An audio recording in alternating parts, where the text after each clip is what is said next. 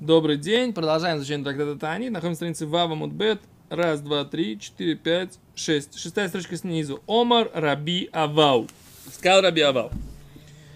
Меймосай мы ворхим алякшомим. С какого момента мы благословляем на дожди?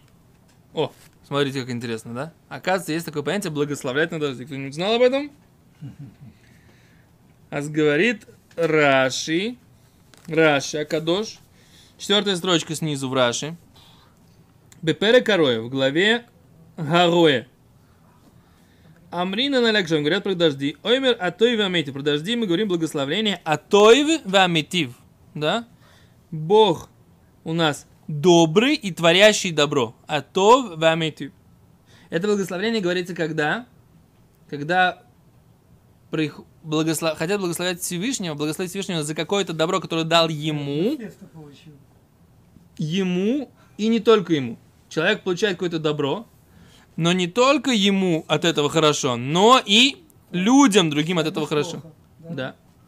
Теперь, например, когда рождается мальчик. Когда рождается мальчик, хорошо и ему, да, и жене.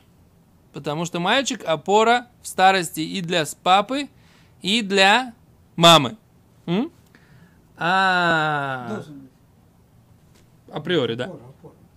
Теперь, если рождается девочка, говорят Шехияну. Да. Да. Слава Богу, что она родилась. Всевышний дал нам дожить до этого времени. А почему не говорят это в Аметив? Отлепится